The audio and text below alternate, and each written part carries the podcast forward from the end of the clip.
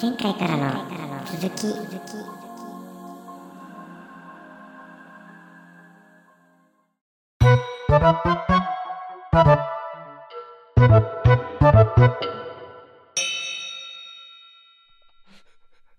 ブラックホールの中心にあるうん。一番引力が強いやつに星に吸い寄せられたやつはそこにピタってくっつくんじゃないってなったって、ぐるんってなるんですかね、やっぱりじゃあ。ピタってくっついてぐるんってなってどっかでパンって解放される。やっぱそう穴みたいな感じいやいや、わかんとない。今。僕は思いまし、思い直しました。あ、そう。ぐるんとなるのかな、 あんまり。そっか、そこもぐるん、うん、まあまあさ、さっきのゼロポイントフィールドで自分がでんぐり返るって言った時の、のぐるんの話それとは別うん、まだそれが分かってないですけど、ブラックホールの中で言うと、うん。こう、そうですね。点、点があり、その点に集まろうとしてる集団がブラックホール。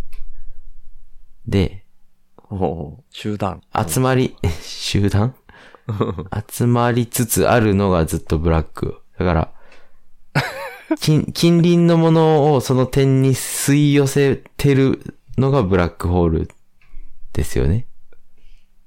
あー どうなんかね、そういう超重力のある星自体っていう風にも思ってるんだけど、自分の場そ合のは。い一個が、まあそうですね。その点がブラックホールうん。なのかもしれ、ああ、そっか。そうですね。わかんないんだけどね。うん。いや、でもね、その、うん、そこは、ちょっとまあ、うん。それを興味を言語化するのも、それなりに面白いし、意味があると思うんだけど、言いたかったのは、そういう法則みたいなのうんうは、ん。何種類かに表現できるやつがあるよね、と思ってて、うんうん万有引力の法則とか、あとはエントロピーの増大の法則っていうのも法則っていう名前がついたりしてるんだけど、うんまあ、エントロピーはまだ、俺もちょっと難しいなとは思ってるところでもあるけど、うん。まあ、何かしらあるんだろうなって今のところは思ってて、うん。うん。だからそういう法則の結果として現れるたまたまがひたすらあるって思ってるんだよね。うん。うん。自分の今の感覚としては。うんうんうんだから、偶然と必然っていうのの、それも言葉の使い方とタイミングとシチュエーションによるんだとは思ってるんだけど、ざっくりで言ってしまうと、そういう法則があって、その中での、それがあるから、生まれる偶然がある、みたいな感覚、全部必。然ってことですよね。そう、だから全部必然とも言えるし、全部偶然とも言えちゃうっていううんうんうんうんうん。感覚なんだよね。それはなんとなく一緒かも。本当うん。全部必然っていうか、うーん、なんか、ほぼ、ほぼ決まっててもおかしくないなって思ってます。うん。あ、なんか、結果が決まってるっていうよりは、結果は全部たまたまの現れでしかないって思ってて、根っこにある必然性みたいなものが、そういう宇宙の法則みたいな、全然ちゃんと理解できてないし、こうはいいや、どうぞ。ね続けてください。しゃべ聞き聞きながら考えます。はい。あ、そう。う うん、そういう根っこに、なんていう言い方したっけさっき。根っこにあ根っる、こにあるのが、うん根っこが必然で、結果は偶然って言いましたね。あーあー、ごめん、そう、そう、って言ってないかな。そういう風に言ったように聞こえました。うんそう、聞こえる言い方をしたっぽいよね。うん。で、もうもう一回い言い直しちゃうと、うんうん宇宙の法則みたいなものなんかはちゃんと分かってないけど、そういうのが何種類か、何種類かというか、うん本当は一個で言えるのかもしれないけど、うん。それが、法則があって、うんそ、の法則の結果として現れる、うん。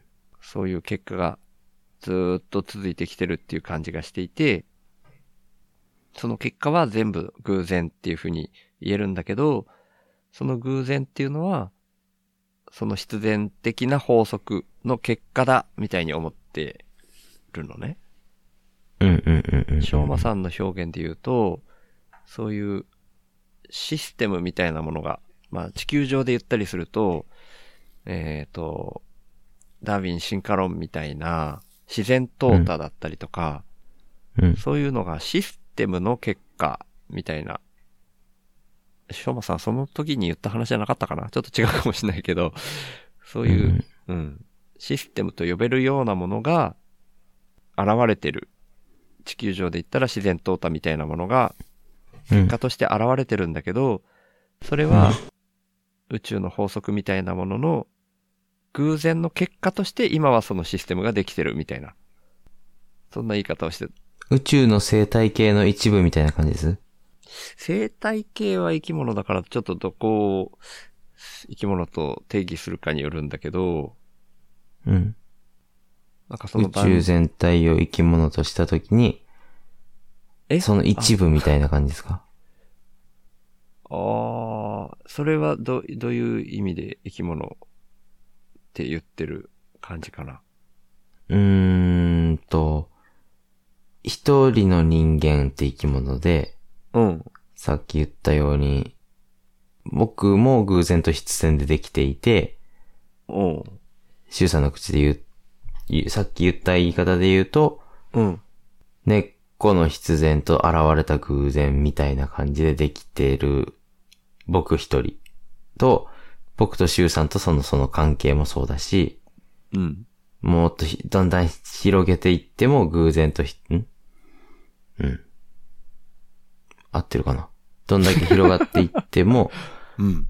広げていっても偶然と必然でできていて、うん。人類は偶然と必然でできていて、地球全体が偶然と必然でできている生き物で、もっと広げて宇宙もうん。そういう生き物の、あれなんで僕これ一部って言ったんでしたっけいや、ごめん、今の、大輝くんの表現が、結構つかめてないかもしれないね。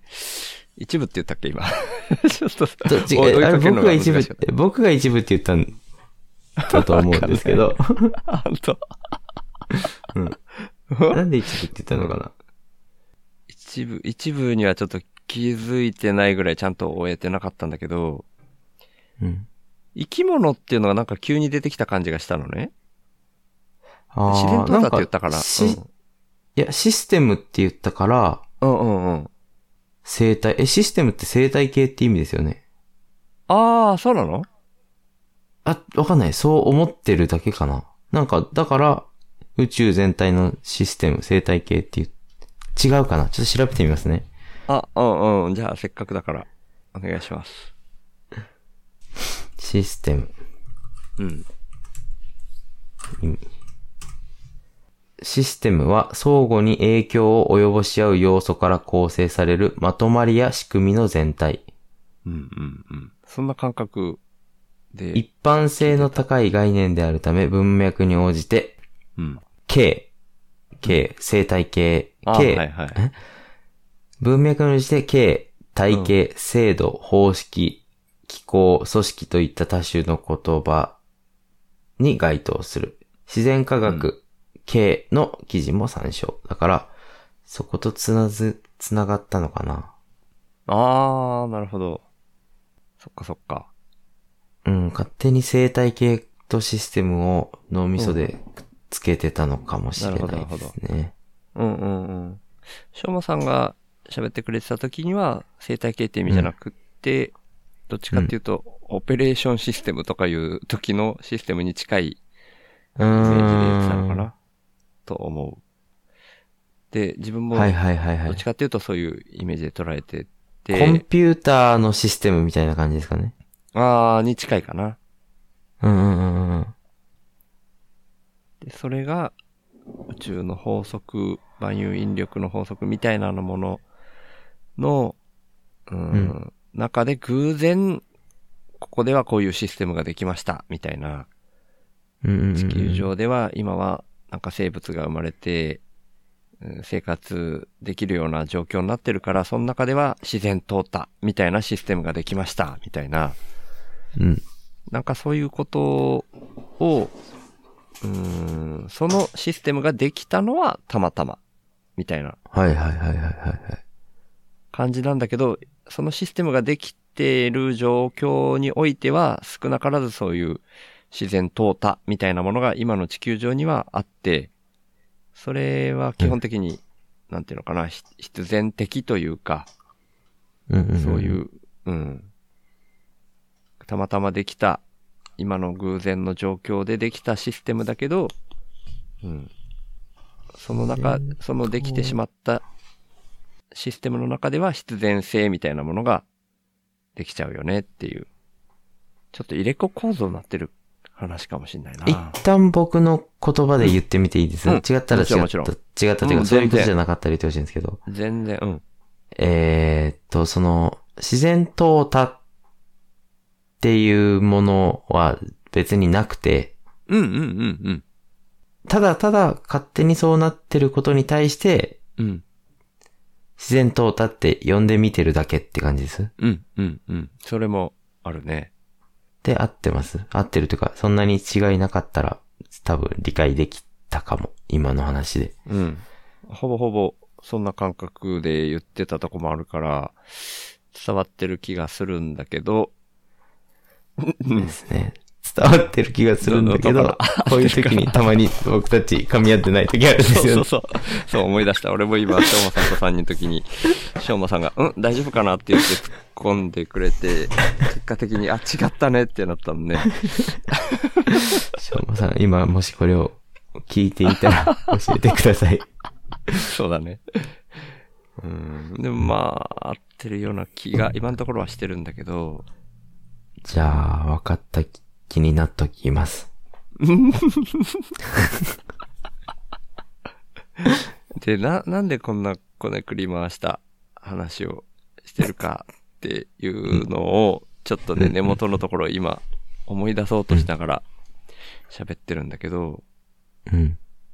そんな感じの、あ、そうか、それは最初はあれか。ブッダの、ああ、ブッダはのといい。うか、ああ、ブッダの、ま、前か。感情、潜在意識とか現在意識の話を俺がしたのが最初だったと思うんだけど、おおよく思い出しましたね。僕はもうさっぱりでした。 あ、本当。うん。でもそういう、うん。だから結果的にやっぱり今大輝くんが言ったようなことを言いたかったんだよ、最初っから。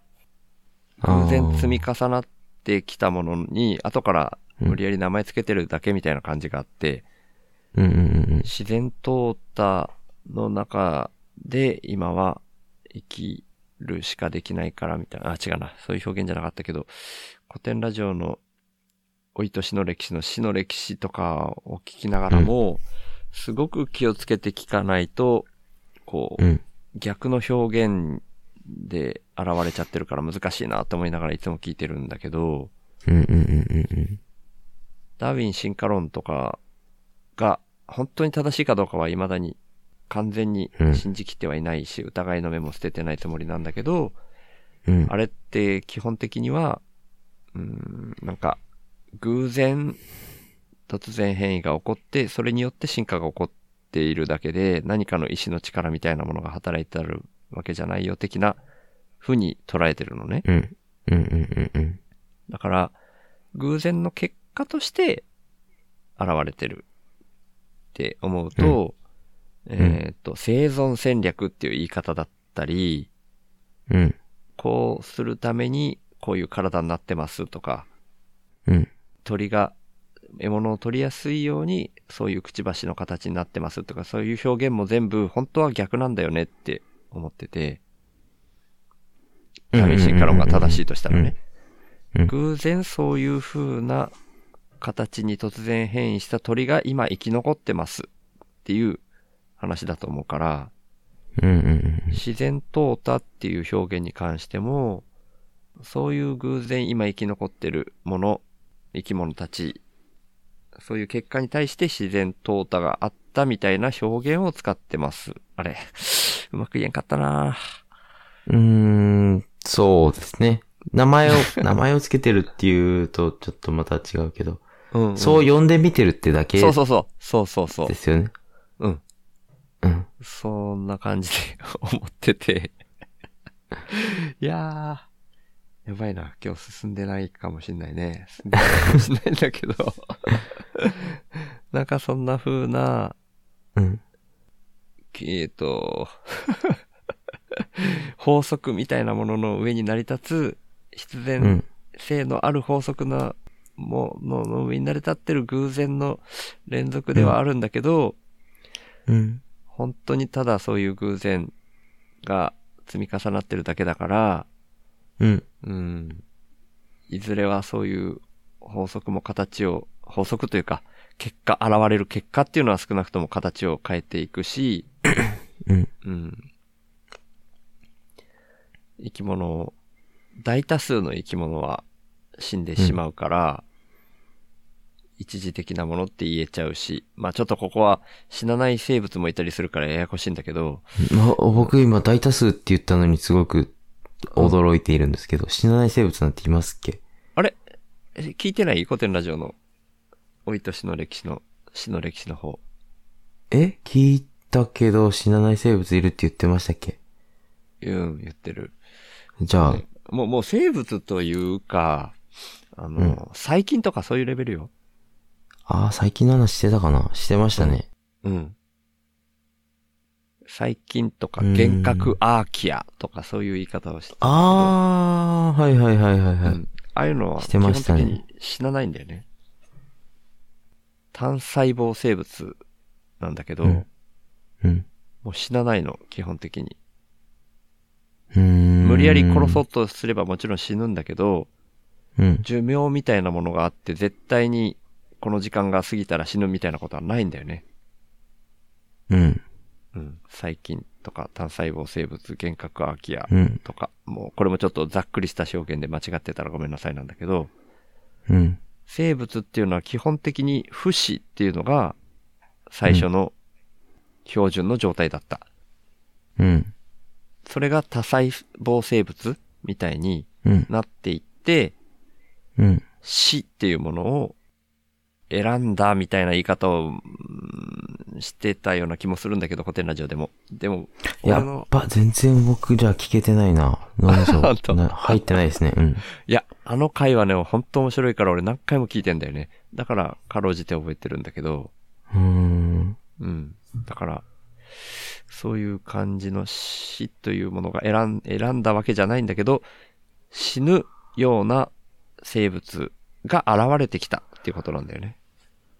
はいはいはい。ああー、そのようなことを言ってた記記あー憶いやがちょっと思い出してきた。ああ、そうかそうか。いやうんそう別の時に言ってたね。別のというか、別の文脈で言ってたんだけど。うん。うん。だから、そっちの方が今多数派、本当は数自体言ったら別に多数じゃないんだろうけど。うんうんうんうんごめんね。これはちょっと細かいこと言っちゃった。うんうん。そういう風になってるんだけど、だから、さっき俺が大多数っていう言い方をしたのは、そういう意味でね。うん。うん。うん。だから、 そんな中で、なんか諸行無常な感じ、まあ急にそういう表現使っちゃうと、いつ死ぬかわかんないような中で生きてる中でうん。は、ある程度の欲望みたいなのでも十分なんじゃないかなって自分なんかは思っていて、うん。うん、なんか話がギュイーンって急に自分のいつもの文脈に寄せてきたような気がするかもしれないけど、はいはいはいはい。でも、本当にそこが根っこで、自分の中では。うん。そういう自然な、ある程度、偶然流れているような流れの中で、うん。これも偶然の結果だけど、人間の欲望みたいな健在意識にある、今何かこれをやりたいみたいなものも、それの結果ではあるけど、うんうんうん。あまりにもそれが今、偏りが生まれてる感じがしてるから、偶然、 偶然を何回も使いすぎだけど、そうですね。自分のビビリっていう気質が生まれたのも、偶然というか今までに連綿と続いてきた結果だと思ってるんだけど、うん。俺の先祖とか親とかが背負ってきた業みたいな言い方をする時もあるけど、うん。うん、続いてきた流れの中で、このビビリっていう HSP っていう先天的な気質を持った自分が生まれてきたのも偶然なんだけど、そういう偶然で生まれた気質で生きるしかないから、そこのさっきの偏りすぎてる欲望に偏りすぎて、世界が滝壺に向かう船みたいに見えてることに対してうん。言い続けるしかできないから、うん。言い続けるからし、ん言い続けるしかできないから言うだけの話なんだけど、うん。どうせ死ぬっていうか、多細胞生物である人間は死ぬことを受け入れるしかないから、うん。受け入れ、て、身の丈に合った生き方をしようよって言いたいなっ ていう、うんうんうんうんうんうん。そんなことを言いたくて、今日はその、自分の貧血の話から始めました。はいはいはいはい。はいはいはい。いやー 大丈夫かなだけど、そんなに遠回りでもないんじゃないですかそんなところじゃなかった本当に、うん。うん。おーだったらよかったけど。うん。結構必要な部分。あ、まあでも、寄り道はしたけど、うん言うべきことは一応言言った上でたどり着いたから、全然遠回りじゃないと思あ、本当にならよかっう。うた。ん。いやー、でもやっぱ喋る前はもっと気の利いた感じの表現ができそうな気がして喋り始めるけど、全然そうならないね。 やっぱびっくりするぐらい、たどたどしいなーと思って。いや、だからこそ、あまあね。手法としては、そこを笑いにできるかなみたいな気分は 持って始めたことではあるけど、うん笑いか笑い、笑うポ イントあったかな今日やばいかな。ねえあまあ笑うのね。うん一回でも笑いが起きたらもう OK ってしてるんで、 これ分割しますよね。そこだよね、そこだよね。笑いがないしょうがない瞬間の回もあったら、あるうーんあ、ないんかいっていう風に笑ってください。そうだね。ない回があるかもな。それかもうその回はもう無理やり長くしちゃうか。笑いを切るまで確かに。切らない。ね、無理やりやないかいっていう風に突っ込んでくださいね。うん。うん、そんな風に思って死と向き合っとかなきゃなーって思ううん。うん、今日この頃ですって感じなんだけど、うんうんうんうんううん。ん、死の話ってなかなかしないですもんね。あー普通に生きてたらまあ普段はね、そうだよね。うん。うん、なんだけど、やっぱ考えとかなきゃなって本当思ったんだよね、昨日ね。うーん。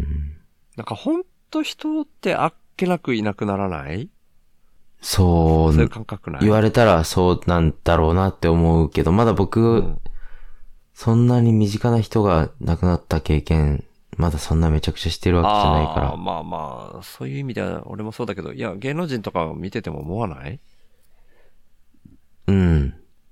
ちょっと遠すぎて実感湧いてないけど。そっか、でも、うーん、なんか志村けんとか、ええみたいな、もういなくなっちゃったんすかとか。あああ。うんうんうんまあ、あれはちょっとコロナっていう大きな事件もあったから、うんうんやむなしみたいなとこもなきにしもあらずだけど、ああ、でも、ありますね。ありますね。せ昨日元気だった人が次のう日、ん死んじゃってたっていう経験はあるから、うんうん。そう。そうなんだよなありますね。うんって、だからこそ、なおさらそういう風に考えとかないとな、でも、自分個人に関しても思うし、うんうんうんう俺ん。の場合は、もう、残りの人生を、世の中が、 滝壺に向かう船のスピードを緩めることに全振りするって、今んとこしてるから、うんうんうん。ついついそういう発想にいつもなっちゃうんだけど、うーん。いやでも、ほんとね、なんかそういうことをするためにメタ認知みたいなのが大事だなっていうのもいつも言ってるし、思ってるし、うんなんかそういうメタ認知の文脈でさ、あの、体の感覚をはい。客観的に見たらマシになるみたいな話ってちょいちょい古典ラジオ界隈とかで聞かない体の感覚をうん。メタ認知で見ると、マシっていうのは何何がですか辛さがですかそう、辛さだったり、寒さだったりとかも、そういう話題の時もあるし、ああ、はいはいはいはいはいはいはい。ああ、そうですね。なんか、浸透滅却すれば日もまた涼しいに近いようなうんうんうんうん話題がたまに出るなと思ったりしてて、うんうんうん常々意識してたのね、俺もね。うん。うん。なんだけど、昨日の貧血の時に、一瞬それやろうとしたんだよね。ああ、だー、そっか。やろうとまあしそうですね。たけど、全然ダメで。うん。うんうん。もいざとなうっ、たら無理なのか。全然ダメだった。こういう、うーうんん。辛いと思ってる自分を客観視しようとか思ったけども、特にね、その頭痛よりも気持ち悪さ、吐き気みたいな気持ち悪さが出てきた瞬間に、うん、ああ、もう無理無理無理ってなったんだよね。この気持ち悪いのはもう、もう、そこにしか思考がいかないってなって、うん。もう、とにかく横になることぐらい、体の動きとしては。で、その後はもう、んもうどうにもこうにも何もどうにもできないけども、とにかく、ううおーって思ってるっていうかさ、うおーっていうか、うんうん。おー辛えいってうおー思っったて思ってる。ああ、そっか、辛い。に、辛いにとらわれちゃう感じです、そね。うそうそうそうそう。うもん。うこれ以上何あを、ーもわかうるな横になってるし、こっから先は何をどうしようもないんだけど、うん。そんな中でももう本当にその辛いにめちゃくちゃ囚われてるっていうか、うおー、なんとかして敵に思ってる。うんうんうんうん。それ以上のことが何もできなかったなぁと思ってね。うん。うーん。まあだから実際には、どんだけそっから抜けた状態で、そう思っとかなきゃなとか思っても無理なのかもしんないんだけどね。そうですうね。ん。まあでも、い一瞬でも、うん。メタ認知しようって思えたの は、普通思え、普通というか、思えなくないですか、そうう心がけようそうだっねていうベースがないと。うん。あ、そうかもね。だからちょっとだけ一瞬だけだったけど、ちょっとだけ役に立ったうのんか。。思えて無理だって気づいたこともそうだし、うーん。できてる。できてると は、まあできてる。うん、できてる。 とも言える。かな。うん。だったらまだいいけど。うん。まあでもね、辛いにとらわれちゃいますよね。痛いとか辛いは。うーん。急にやってきますもんね。ねえ。だからもう本当にそうなった時には、どうしようもないんだけど、うん。なんか、うーん。そういう時ぐらいに抑えといても、え、なんか言い方がおかしいかな。そういう時にはもうどうしようもないんだから、せめて理性を保っていられる時ぐらいは、うん欲望を捨ててつつましく生きたいなって今改めて思って。うんうんうんうんうんう。うんん。欲望を捨てるのと、うん。感情を捨てるのはまた別ですよね。うん、うん、そうだね。あの、ごめんね。欲望を捨てるっていうのも、すごく極端な言い方で、欲望を、うん、適度、 適度にするって感じかね。はい。うんう。んいやうん、わかりますよ。わかる。 うん。うんうんうん。それは、うん。全然、な、何かな。感情とはまた別だよね。全くね。確かに言う通り。いや、うん。僕も別だと思うし、シュウさんの言いたいことわかるけど、うんうん。もし今聞いた人の中そうだで、ねじゃうあん感情なんていらないのかってなったらどうしようと思って言ってみただけです。そうだね。確かに。その通り。そういう意図じゃないですって言っといた方が良さそうだね。うんうん。うん感情は感情で、またなんか難しいんだけど、なんか自分の中がビビりだから、怒りの感情になかなか向き合いづらかったりして、うんっていう難しさもあるけど、うん。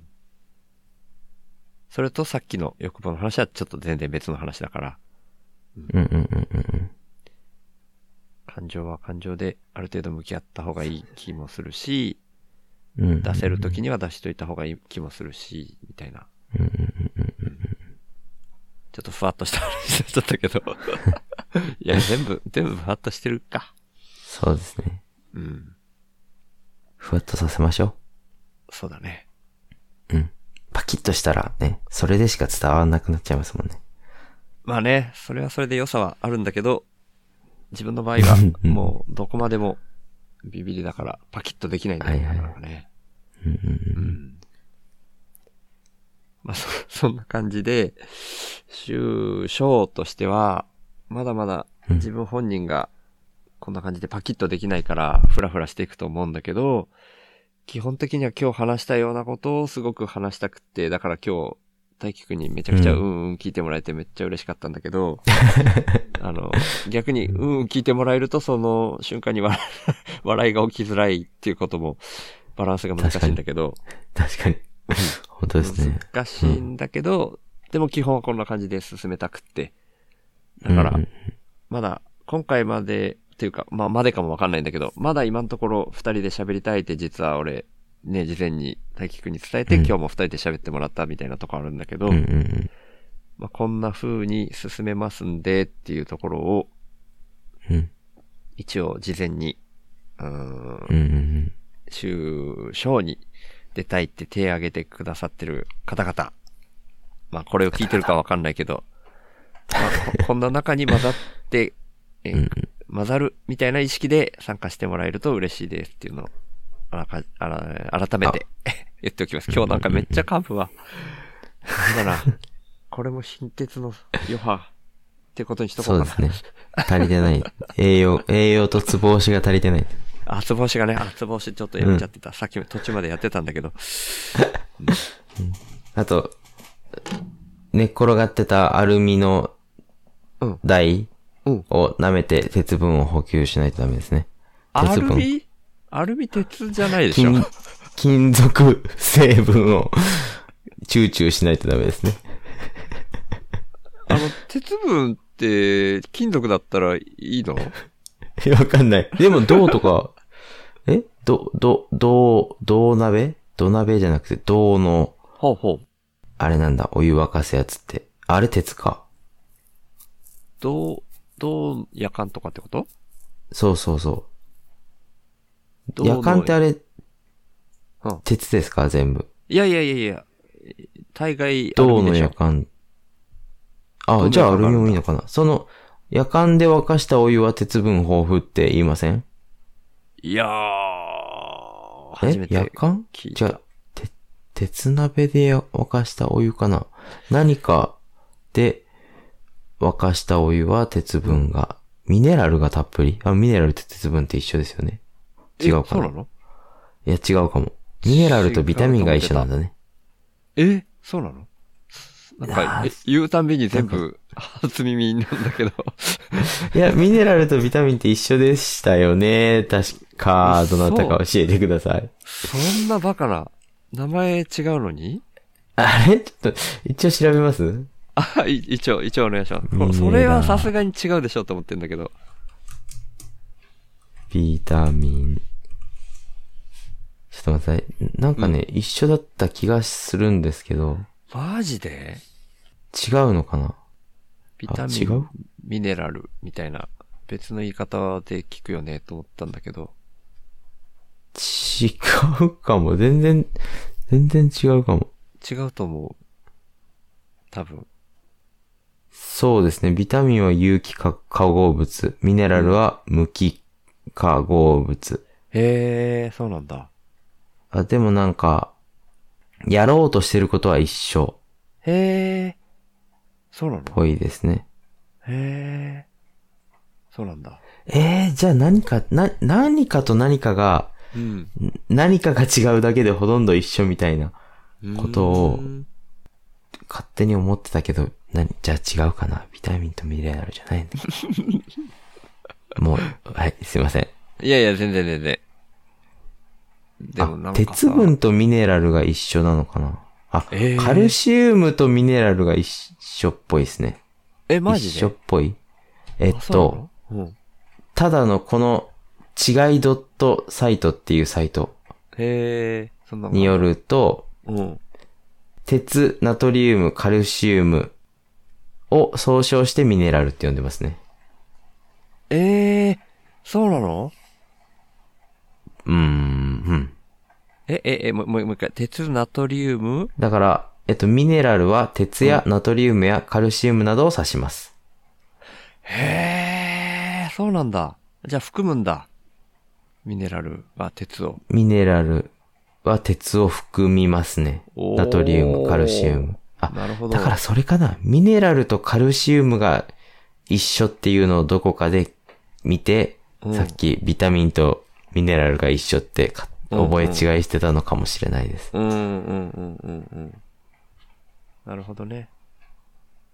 いやでもそんな、そんなぐらいでもいいのかもしんないなぁとも思うんだよね。そうですね。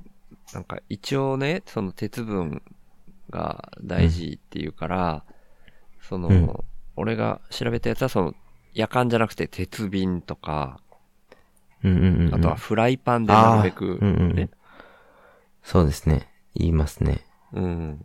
鉄のフライパンで料理すると違うとか、あうんうんとうん Facebook に書いてくれた人が、その鉄卵っていうのがなんかあるみたいで、うんうん卵型をした鉄、それを夜間とかに入れて、それでお湯沸かすと鉄分豊富な水になるとか、水というかおうんう湯っんて言うんだけど、うん。うなんん。か、俺の感覚としては、そんな不自然なことしないと人間の体って維持できないんだっけみたいに思っちゃう。確かに確かに。そんなとこがあって。ああ、そうですね。うんうんうん。だから本当はね、自然に暮らす中で自然に体を維持したいな、みたいな欲求、俺の中にはあって。うんうん。でも一応 Amazon の 欲しいものリストにその鉄卵とか入れちゃったけど。 まあ人間ですね、それが。そうだね。入れちゃったけど、うんなんか不思議だよなと思って。鉄ってよっぽど、なんかさ、その高温にして作らないと作れないじゃない うん本来。鉄だけを出すのはそうですね。うんうん。あ、そんなのを使わないとっていうのも不思議だなと思って、そういう成分が体が、うんうんうん体に必要。うんだからその体に必要っていうようなひ表現の時点で、その途中で話したみたいな、偶然の結果みたいなところで言うと逆なんだけどね。 本当ですね。本当はね。うんうんうんうん。とかね、そういう、じゃあまあまあちょっとさ、さっきまで話まとめようとしてたところで逆に拡散するようなこと言っちゃったけど、まあまあ、うん。そんな感じも持ちつつ、でうもんそれもあんまり偏りすぎずにバランス取りずにいきたいんで、うん。とりあえずうんこんうんう。なん感じの無理やりお笑い番組ですっていう風に言い張ってる中で、ゆるく混ざってきてもらって、でもやりたいのはお笑い、むしろお笑いよりも 手法でやってるようなことを延長してやりたいですっていうのを続けていきたいんでう、んそろそろ次回ぐらいからもう一人ぐらい、呼びかけだけは、いや、もう一人というか、4人までっていうような感じで、呼びかけだけはしていこうかなと思ってるんで、うんうん。うん。そうしましょ聞いてくださった方は、そんな意識で混ざってもらえると嬉しいです。 う。嬉しいです。ありがとう。めっちゃ突っ込んでくれる人が嬉しいですね。あ、そうだね。なんか大輝くんがすごく、まあ本当はわかんないけど、なんかこう通じた感じになりやすいから、そうですね。うん、ある意味、うんそういう意味では、ツッコミ役みたいな人がいるのかもしれないなっていう気もちょっとさっきしたんで、ぜひぜひそんな感じで入ってきていただけたらと思います。ぜひぜひお願いします。はい。っていうようなところで今回は終わっていこうかなと思います。ということで、前回はヒロロさん回を4回分挟んじゃったから、なくなってたんだけど、あの、前回大輝くんと話した時に言ったみたいに、あの言葉で締めますか。はい。はい。 せーのって言った方がいいかな、これ。 前回はもう無理やり後の編集で、あ編じゃあ集で合わせちゃったんだけど、一旦せーので試します。一旦試あし無理まだしょう。。合わなそう。合わなそうなんで別で撮りますか。あ別でやるはい。はい。ご愁傷様でした。あ、ご愁傷様ですだったっけそう、僕もご愁傷様でーすだった記憶があるんですけど。 じゃあ、どっちも取っておきま しょどっちも取りま すかはい。じゃあ、ご出所 様です。う。かぶもう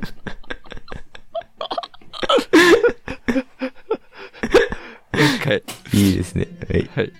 ご愁傷様でー。ご愁傷様ですはい。ありがとうございました。ありがとうございました。またお願いします。はい、お願いします。